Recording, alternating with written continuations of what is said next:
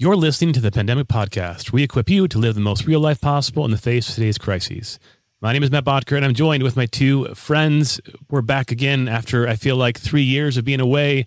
Dr. Stephen Kissler, an epidemiologist at the Harvard School of Health, and Dr. Mark Kissler has come out of the cave, and he is with us from the University of Colorado.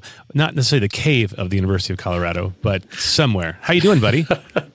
good. It's good to be back. Sometimes it feels like a cave. Yeah, I'm It's- sure. But there's there's more windows. totally. It's like a cave with windows. I just hope there's no bats in that cave because that just makes for an awkward place. yeah.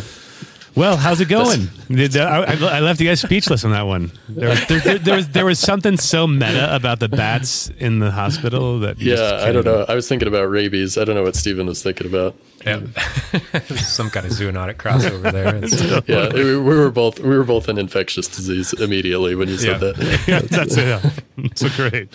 Well, it's good to have us all back. It's fun to be back, and we have a lot to cover because it's been a while to having Mark, and we paused a couple things, wanted Mark's feedback on a number of things. Before we get going, though, always the usual. I love the reviews. I had this one from the Dark Room Doc, and that sounds so Yeah, mysterious. speaking like, of caves, Yeah, uh, totally. I was wondering, do you think is that a radiologist? Maybe that's, that was my maybe. thought. Oh, good. I didn't even think about trying to go that direction. Uh, you know what I thought of?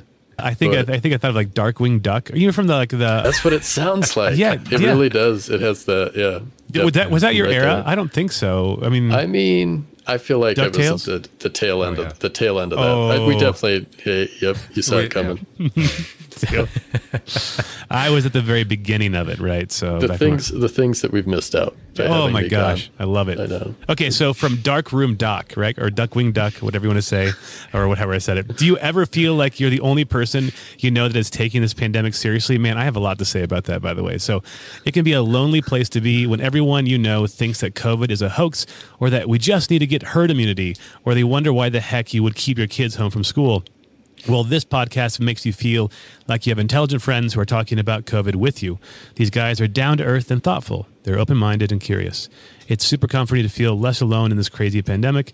And after listening to the po- podcast episodes, more informed too. So that was awesome. Thank you, Dark. Room Doc. His title, The Friends You Wish You Had. You're a friend. You know, all this reminds me of, guys, is like, I just wish there was a way to have like an exchange and interaction because we read these. I'm like, man, I just want to hang with these people. Like I want to hang with you guys because I do feel. I'm sure you guys are similar. I feel alone a lot, and uh, luckily I have my once a week fix with Stephen and Mark, or just Stephen, or whatever it is. But uh, not everyone has that, and I just feel all the more, especially as fall and with CU being on CU's campus and some of the stuff that's happened, and then the personal responses of like why people think CU is doing what they're doing. I'm like, oh my gosh, I just honestly, I feel like I have like the internalness of road rage sometimes. Of just like I want in my inner disposition just to scream bloody murder, but I don't. I just take it on the chin, and I, yeah, I There's a lot know. of pressure. I mean, I think, and the the isolation, as we've talked about, really adds to that pressure a lot. And you know, I've been trying to be more intentional about getting, seeing people and spending mm-hmm. time with people in ways that that make sense, and that's been really good. So you know, I think that's really really important, and also to take breaks from sort of the you know mm-hmm. it's funny because we talk you know every week about covid kind of go deep dive but it's nice to get away from it too. Mm-hmm. So that's been helpful. But i definitely i hear that you know there's there's a lot of sense of and, and i think w- as we've talked about too the sense of like when there's we all long for a shared understanding. So we want to be in community with people. We want to have sort of a shared shared basic understanding so we can move from there. Mm-hmm. And when some some of the time it feels like we're just rehearsing the same Yeah. you know sort of basic stuff or not basic in terms of simple but basic in terms of like what's the foundational agreement that's also tough so i hear you i, Yeah. I hear you yeah, I know that I'm preaching to the choir right about now, but I just, it's hard. And I agree. So thanks, Dark Room Doc, for saying this because I already was feeling this before you put this on. And I'm like, good. I'm glad this is out here. I just, I do feel alone and it's hard. I'm glad we have a community. I wish there was a way that we could facilitate uh, group meetings together. We all just hang and talk about how we take this seriously, but we're not afraid and all this stuff, and uh, to have that kind of comradeship. But thank you.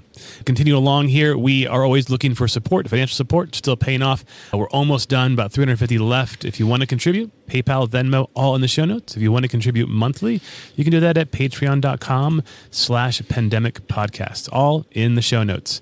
And, uh, you know, I didn't even tell you this, Mark, but I have a Living the Real episode coming up on Wednesday, and guess who's coming on?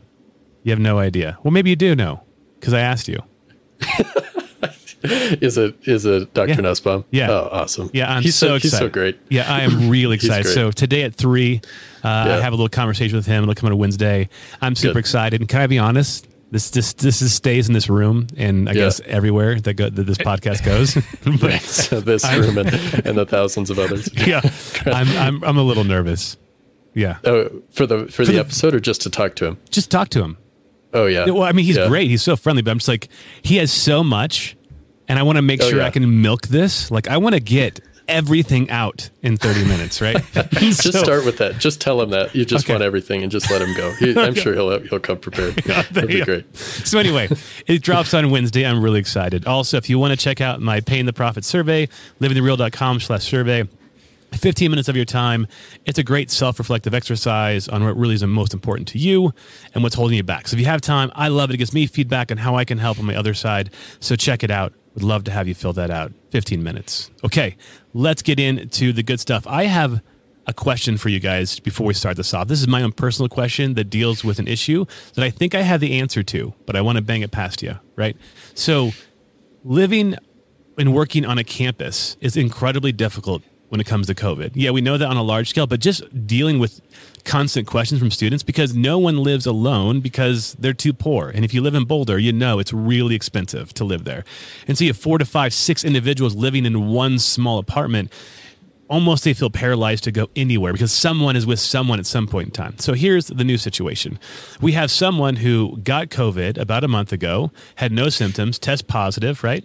They're so they're done with it, right? They're immune. And so they and so now they were exposed again, right? And so then the question is what should he do? And my my answer was, well, I guess you're immune, so just carry on your day, go to work as normal and don't tell you don't need to do anything. Would that be the correct answer or is this always like, well, you should be tested anyway. Is, there, is, is it complicated, or is this actually the one situation I can just tell people, just be free for four months at least? Yeah, I mean, I can take a stab at. I think, like I said, it- we don't know for sure, right? but I think that's probably a pretty safe scenario, especially if the it, depending on what the nature of this second exposure was. You know, if this was a kind of a casual contact in which they crossed paths with somebody who later found out they had COVID, that and they had already had it, then it's likely that they had some circulating antibodies anyway, and it's unlikely that they'll have enough of a viremic response, so enough virus in the blood to be spreading it robustly around. So as long as they're doing the things that we're hoping we're doing anyway, which,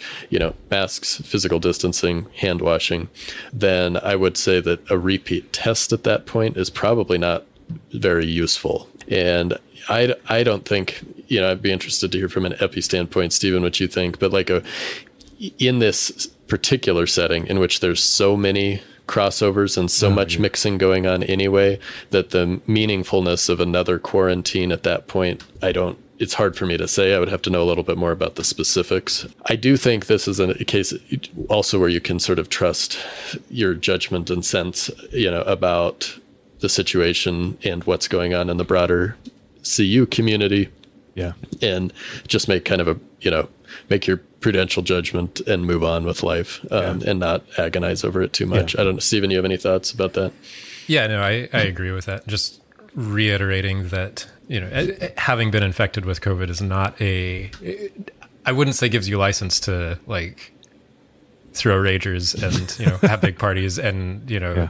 start, I don't know, l- licking the poles on buses and things, you know, Sure. like, uh, you There know, are other things outside of COVID you can get. Yes. right right and it's and it's worth you know there there is still a small chance you can get reinfected and Yeah. still spread it and these sorts of things so i think it is still worth being you know cautious and mindful but but probably a second a full isolation period is probably not necessary you know just keep maintaining distance as always and i think that that's the safest thing you can do Great. Okay. All right. That's good. Thanks for answering my question. I feel a little bit better about that. So let's move on. It's now fall. Well, tomorrow. Sorry, I'm a little preemptive. Some of you guys are reading this. It's in the middle of fall. Tomorrow's fall. It's almost fall. I know it's on people's minds. Flu's coming up. We know about this. So I'm going to throw it to you guys. First and foremost, how do I know the difference between flu and COVID? As I prepare, how can I, how am I going to be able to distinguish the two, or am I going to be able to? Whoa, somebody's got a ring. Is that? Oh, sorry, that's me. I apologize. That came through. Okay. So- I think got a ring. It's me. I uh, so I'll take uh, I'll take that first. So w- one of the things is a lot of the initial symptoms of both COVID and the flu are very similar. So you have fevers, potentially myalgias, sometimes some GI side effects, definitely the respiratory stuff. So cough, shortness of breath. Ultimately, for the you know the individual and the community, it's going to be very difficult, if not impossible, to tell the difference between an infection with the flu and an infection with COVID.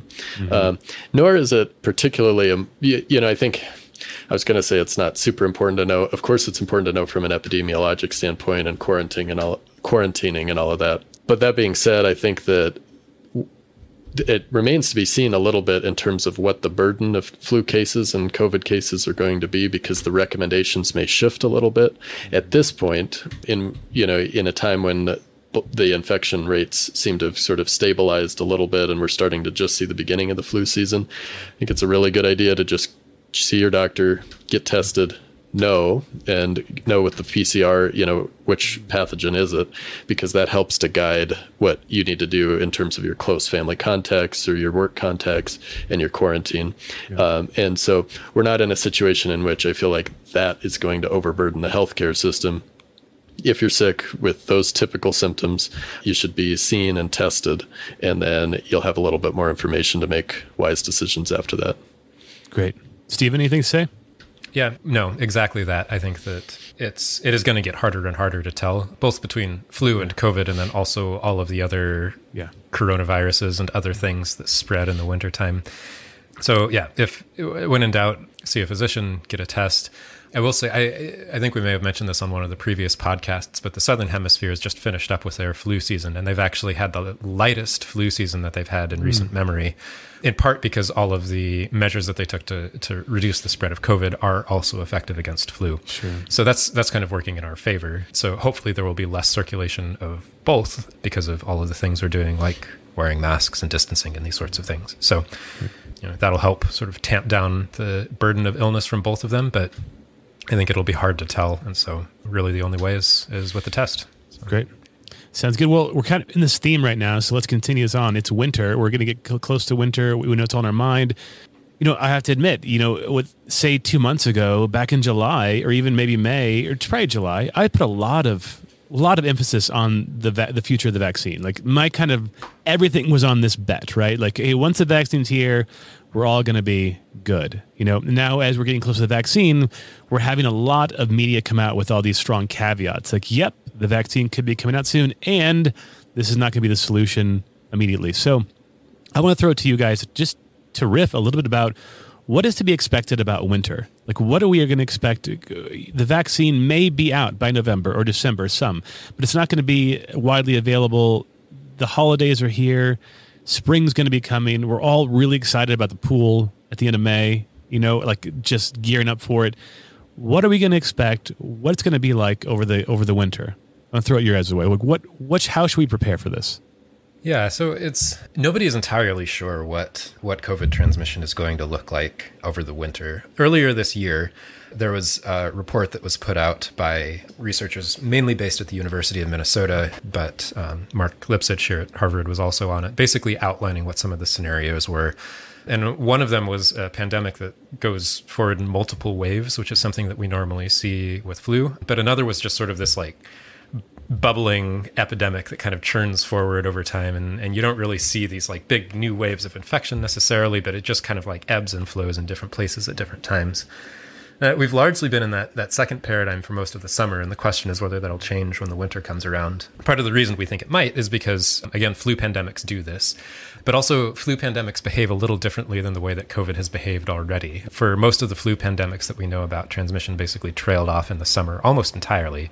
And then really surged back in the winter. Whereas in certainly in the United States, it's it's been pretty well sustained all through the summer. I think that it still has the, a, a decent chance to resurge in the winter, something that we need to be prepared for. But it's it's it's not a certainty. Um, I'd put it as a high high likelihood that that we'll see a rise in cases just because there are still plenty of uh, susceptible people in the population. People are going to be crowding indoors more. Um, and we know that the regular coronaviruses circulate in the winter. And so all of the same things that contribute to their spread are probably going to contribute to the spread of COVID too. So, mm-hmm. so I think we need to be prepared for that, that sometime in the, in the next four to six months, we, we might see a rise in cases that sort of unify it across the country and really across the Northern hemisphere.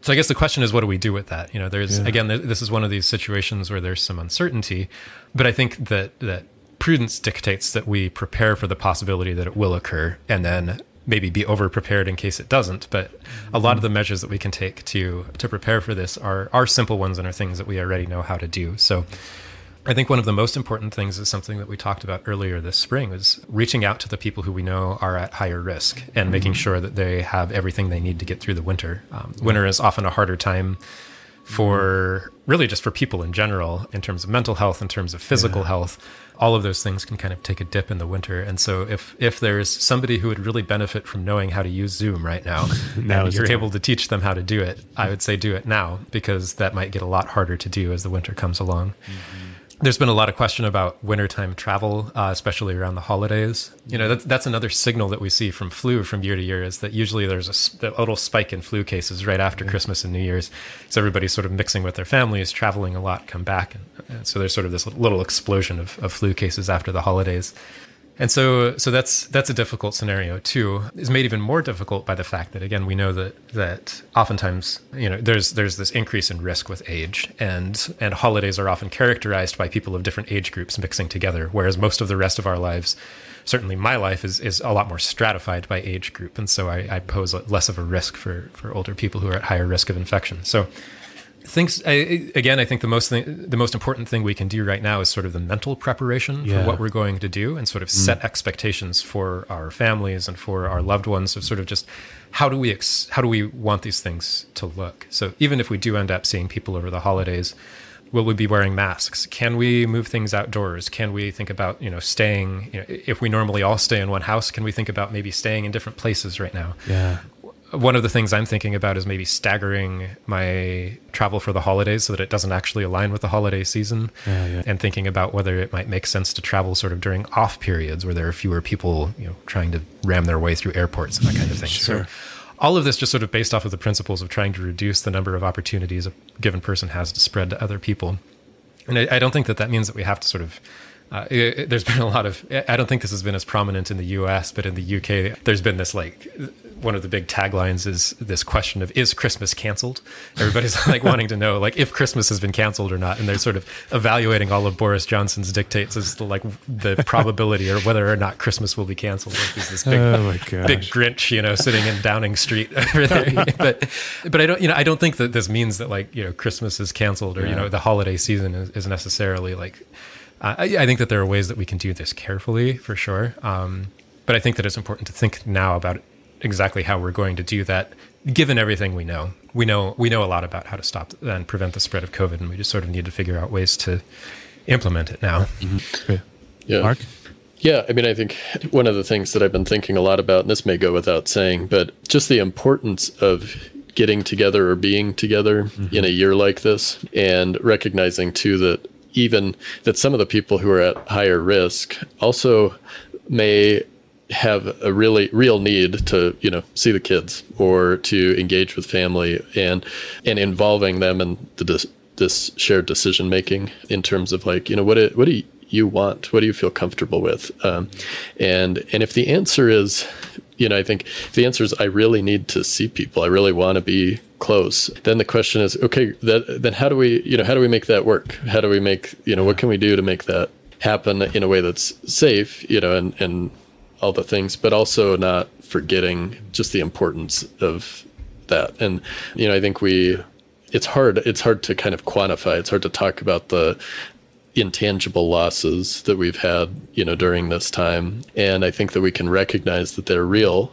just like the other losses that we've had, you know, and try and find ways to sort of to, to mitigate those without denying the reality of the situation that we're in. And I think I agree with Stephen. This is probably the time to start having some conversations about the holidays with the family and just to just to see, you know, and I'm sure every family has lots of different just a big spectrum of people's levels of comfort, people's levels of relative yeah. quarantine. We have new babies in the, you know that have been born yeah. over the last 6 months or whatever that we mm-hmm. want to introduce to the family and how do we do that safely and and there I think there are no very clear, cut and dry guidelines, which is, of course, the difficulty. But if we can find good processes, good ways to like talk to each other about it, that's helpful. I also think that keeping in mind things like the relative prevalence in the areas that you're at is useful. So, you know, if you're in a place in which the case counts are super, super low in general, then I think that can factor into your decision a little bit. Whereas if you're in a place where you're often exposed to people who have a, like Matt, for instance, you're, you know, kind of in a higher yeah. exposure scenario just because of the nature of your work, that that may play into the way that you quarantine before you see somebody or something like that. Yeah. And that gets to that where you're absolutely right. I think now is to have a discussion about the holidays and what you plan on doing. And I think the benefit, if you look at this as a half cup full situation, because of the pandemic in March, we're now we're you know be, we're eight months in or so by the time holiday seasons are coming in. We've adjusted to the new normal. Some of us have been able to work from home way more often, which before the pandemic it wasn't possible. So there's this new possibility of a section of people that is much larger that's able to stay at home and work from home and not go in as often. So I want to propose to you guys as we begin to have those discussions, what could we propose to our bosses, right? If we if you do have the opportunity to stay um, at home and still work, to say, okay, I want to see, for example, like we want to see our Nana, right, on Christmas, ideally. She's quarantined, obviously, so she's, it's no big deal about her what how should we go about doing this like how many days before christmas is a good time to say okay can i have this time to work from home so that i can be on christmas what what would be the the, the right amount of days to feel safe to go to someone who is at high risk i mean as far as i can tell i think the the 10 to 14 days is uh, still you know it's about it. That's about 14's it. best. Yeah, 14. probably all right. Great. So yeah, yeah, I think that's what we want to propose. Yeah.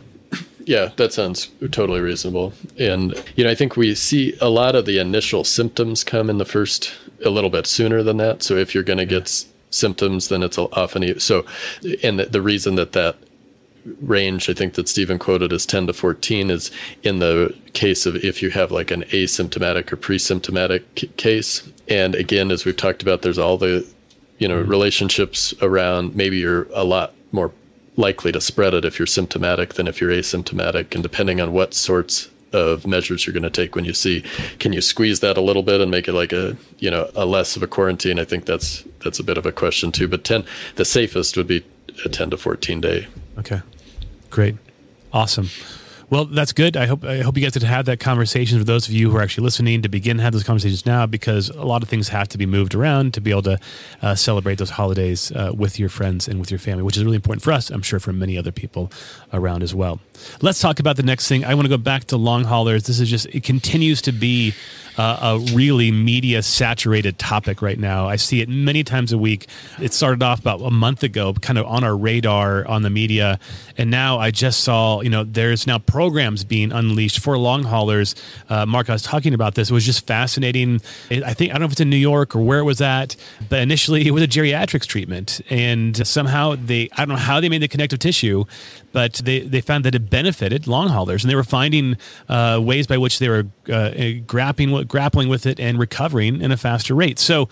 I want to throw it to you. You've been doing some research on long haulers. And the other thing I wanted to mention in context of this, at least for me, it, it made a, some kind of connection. As I saw this one, this article pop up just before we went on air, it says by, by the Atlantic what COVID 19 does to the heart. So, this is something that's been on the cardiologist radar since March, apparently. And now there's been some studies being done on seeing some residue of COVID in the heart, inflammation. And uh, bringing these things together Uh, what are you seeing with long haulers? How is maybe the heart connected to this? And I know this is, sounds tongue in cheek, but geriatrics, is, it, is there any connection in the body? I'm like, man, like, do I age 60 years when I get COVID? And, and then, and then I gotta, I mean, I already feel old because I have four, three kids and I don't exercise. And all I need now is to lose my hair in two weeks. So throw it to you, Mark. Yeah. Well, so let's talk about it. So a couple things. First, before we synthesize let's talk sure. about them kind of separately the first and i think the important thing is that i don't know for sure and i don't think that there's any compelling evidence that the cardiac complications alone account for the long haul COVID syndrome. So I think from a from a medicine standpoint, I I think it's important to keep those two things separate. Mm-hmm. So let's talk first about the the cardiac complications. So this is something that we've seen really since the first case reports in China that things were coming out, and then we also saw some evidence in northern Italy about cardiac complications. And there's I'd like there's kind of two ways that that goes. So one way is that individuals who have pre-existing cardiac disease were found to have higher mortality from COVID. We've talked about that a lot in terms of just predisposing factors, maybe related to the ACE2 receptors, maybe related to baseline functional status, so like how healthy you are to begin with. The other side of it are is that people who have been infected with COVID, there seems to be a, a signal in terms of a higher incidence of certain cardiac complications. In particular, something called a myocarditis. Now, myocarditis and viral myocarditis is something that has been described with other lots of other viruses, and it's not uh, unheard of that individuals, a small percentage of individuals who have a viral illness, may have a viral myocarditis that follows that illness. And so, myocarditis myocarditis being just inflammation of the heart muscle itself. Um, okay. Now, the there can be some severe complications of a myocarditis. And one of the things that's been getting a lot of popular press attention is that athletes um, or people who exercise vigorously during the phase of recovery before their heart is fully recovered can have cardiac events. And even there's been some described deaths that they think may be traceable to the fact that, you know, an athlete was had COVID, had a cardiac complication, and then was exercising strenuously, kind of in that post recovery phase. Wow. And so there are some guidelines now that have been put out relatively recently, and let me just pull that up. I think that the uh, American College of Cardiology is the one that I'm thinking of um, here, and I can send this to you to have in the show notes. But there's a good flow chart that the American College of Cardiology put out in terms of return to play guidelines. So this is relevant for your college athletes, high school athletes, and just you know regular folks who are like to run or things like that who get a confirmed COVID infection kind of helps you stratify and figure out when it's safe to get back to back to okay. play. Um, and so I'll get that to you. So that being said, you know, this has been getting a huge amount of attention, and everything COVID has been getting a huge amount of attention. And so I do think it's important to remember that there are other viruses that cause this, that this is not as if it's like an alien phenomenon necessarily, but it is something to pay attention to. And I think also that, you know, there's been some conversations about to what degree does do asymptomatic people you know young folks who get yeah. asymptomatic disease can then they have cardiac complications either now or later i think the simple answer is possibly and but whether that's a huge percentage i think mm-hmm. is unlikely i don't think yeah. that a huge percentage uh, that we've seen that a huge percentage of young people who get covid and are asymptomatic then have later heart manifestations so i don't think that that's something that we need to you know focus a lot of fear about or anything like that. I think mm-hmm. that this is just something that's worth knowing about and and being wise about when we return to strenuous exercise. Okay. Is that fair? Yep. Fair. So that's kind of one of the cardiac. The the other interesting, from a medical standpoint, cardiac complications are, that we're seeing are in children. So we've talked about this multi-system yeah. inflammatory syndrome that we see, and so the there are certain cardiac manifestations that come along with that with the pediatric population in particular. And so there's we can talk a little bit about that maybe on some some other day because I want to get to the long haul thing. But there's yeah. increasingly precise definitions about what this syndrome looks like and kind of the groups of patients that are most severely affected by it. And again, I think the thing to emphasize is that yes, it exists. Yes, it seems to be tied to a coronavirus infection. It does not seem to be a huge percentage of those uh, children who get the disease, but there is an important clinical syndrome that we need to know about that's related to coronavirus sure. infection. So that has to do a lot with an inflammatory cascade, we think. So there's there's a lot of just ways that the inflammation caused by the coronavirus affects multiple different organ systems in the body.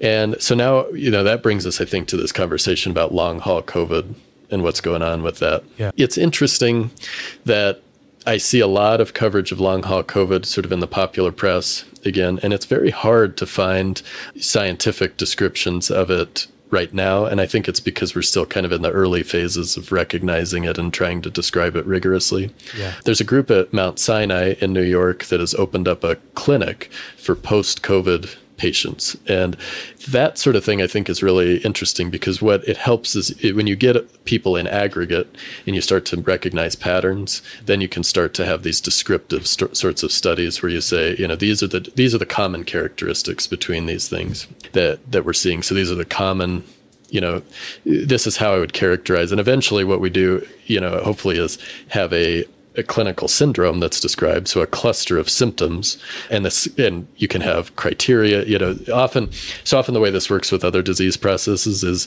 you.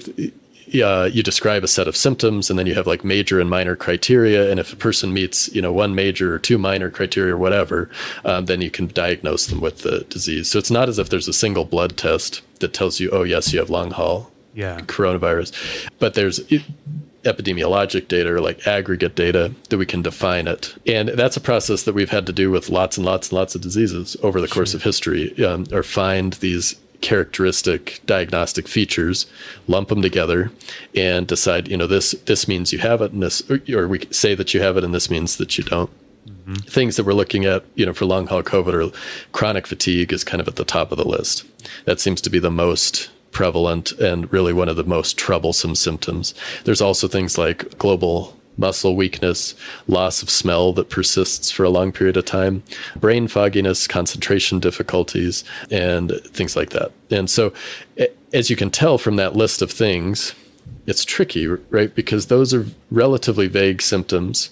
And if you have children, you have that all the time. So it's Exactly. really hard. and they're So caused by all sorts of that's exactly like and, literally, and like that's be me. Yeah. Right, Yeah. right. And I think that lends itself to a certain type of dismissal from some, you know, sometimes from healthcare people where, you know, it's until this is really robustly characterized, it's easy to say, well, we don't have any good evidence that coronavirus causes XYZ, you know. And so I think that these symptoms are probably being caused by a separate process. And that's not terrible reasoning, but when you do that enough, then uh, we may miss the fact that there is something going on that, that needs to be seen. So that's that's why things like that clinic are important. I think there's you know, there's so much interest right now in in all of this. There are going to be people that are looking at this and characterizing it better. And you know, I think it, it'll be interesting to see. Hopefully, we have some some information. The it doesn't seem to be caused, as far as we can tell, by persistence of the virus or persistence of an infection. It seems to be caused by sort of a lingering inflammatory response to having had the infection, even if you've cleared it. And so, even if the virus is not active and replicating, there seem to be potentially some long term effects in a subset of patients that persist because of the inflammation. Great. You were saying that. I mean, no, this is pre, this is preliminary. We don't know.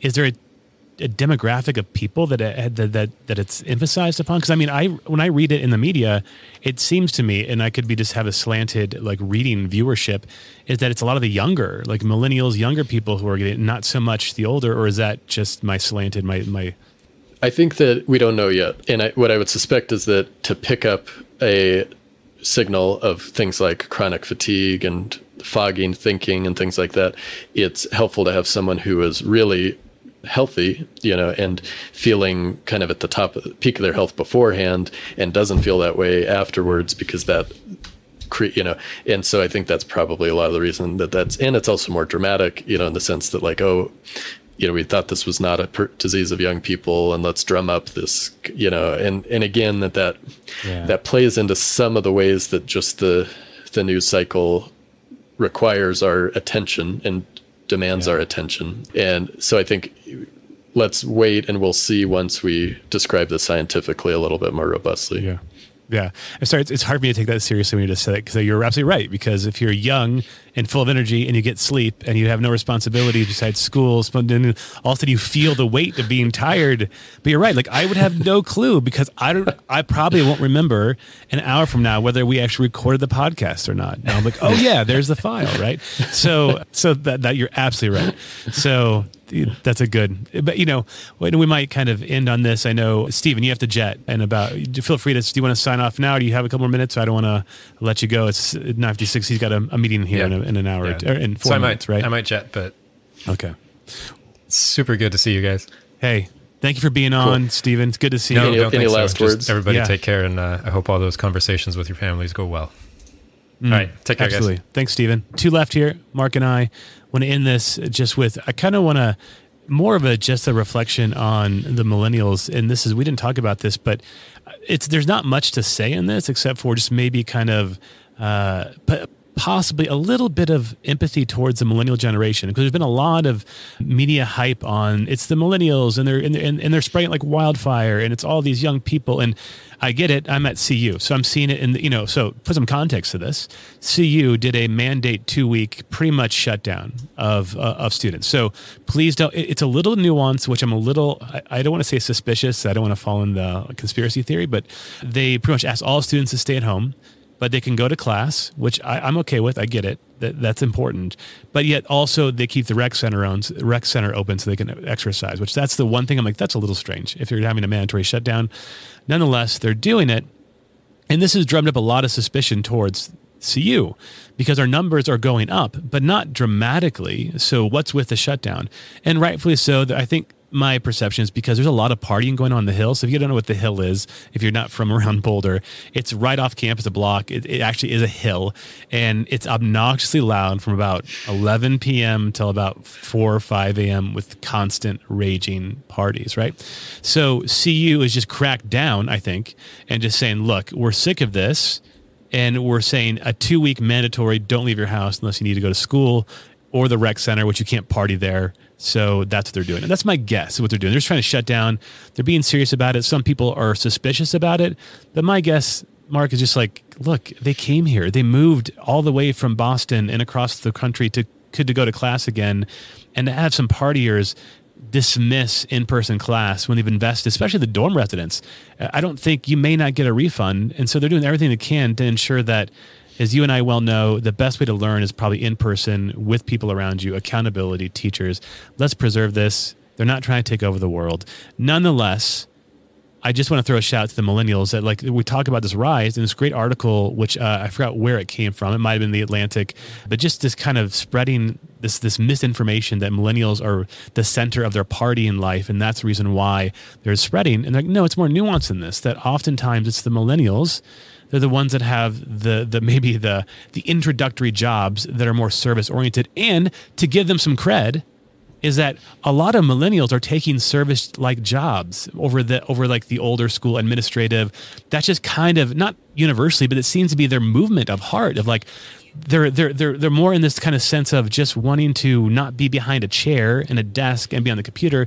They realize the value of actually having meaning in their job and not just pushing paper around. And so a lot of them are in these service related jobs. And because of that, right, they're going out there, they're exposing themselves and they're they're they're getting they're getting COVID and they're spreading it. And so just a shout out to that in light of that, just to give some sympathy. I know there's some partiers, but generally the millennials that I know, hey, they're good cats. And I, I love their heart. I love where they're at. And uh, it's causing obviously a little bit of spread, but because their heart's in the right spot, right spot. So, any last thoughts, Mark? No, that sounds great. I mean, I think we're always we're always looking for ways to explain what's going on. We're always looking for groups yeah. and you know other other people who are doing things that they shouldn't be doing that's causing the problem. And I think that's just a good good reflection on trying not to do that too much. totally. Yeah. yeah. When you start pointing the finger, you realize uh, I love this. Like I mean, the only way, and okay, Mark, this is now going into pandemic to counseling session, but like the, the, the yeah, the finger, the finger really needs to be pointed at me way more often, Mark. Like, yeah, I mean, not yeah. not your finger, please, my finger. My, All my, of our listeners point at Matt. yeah, please don't. The, I'll, I'll, crumble. My, my my vulnerable soul will just crumble. But yeah, my own finger should be Exactly. pointed at me, and that's and, is hard, and I I really do suck at this, and this is why I keep saying this pandemic. I I wish it never happened. However, at least cerebrally in my mind, it has changed so much about me. Now, maybe my heart hasn't been hasn't caught up yet to my disposition, and that's okay. Usually, the heart takes a little bit longer to catch up than the mind, right? And that's my next step, right? Really taking all this stuff, being with you, Mark, being with Stephen, seeing the complexity of life, seeing how I I have uh, you know in my Myers Briggs, I'm a high J. I'm a judging mm-hmm. person. Now, it doesn't mean in a bad way, but like I like to, to click, create a verdict very quickly, and how this this whole pandemic has really helped me to say, okay, Matt, take a step back for one second before you make this judgment, and just be open minded to other things. So, Mark, thank you to you and Stephen, and I don't want to thank the pandemic, but like the I, that everything has come from this. I, my mind is somewhere, and I, I hope for all of our listeners it's the same thing. If you're listening, if there's one thing you get from this, it's the complexity of the situation. At the same time, you still can hold on to the truth of the reality of what the pandemic really is, even though you can't bite down exactly what it is. And may you use that same disposition for the rest of your life. And that, that you look life as discovery and not to say, I have to clamp down on this and be firm on this, and this is who I am, this is who you are. That no, there's something about when you're white knuckling life, it just sucks, Mark. It just sucks. Uh, and so totally, ran, I totally didn't expect to go this direction, but you're here. I wanted to say it to you. You're a huge Yeah. contributor to this. Thank you, Mark. Appreciate it. Sure. Thanks. Okay. We're going to end on that. So, for those of you who want to reach out to me, the pandemic uh, podcast, Matt at livingthereal.com, we would love, I mean, really, we get these, we get these reviews. We love them. And I wish I could like reach out to you and give you a virtual hug or at least have some correspondence. So, Matt at livingthereal.com, email us, let us know how you're doing. We love that engagement. I think it fulfills me, it fulfills Mark and Stephen to know what we're doing is worthwhile. So, please do that. If you want to reach out to Stephen on, Kiss, uh, Stephen on Kissler, that's weird. Stephen on Twitter, S T E P H E N K I S S L E R, mattlivingreal.com. I hope you guys have a wonderful week. Uh, and we'll see you again next Monday. Take care. Bye bye.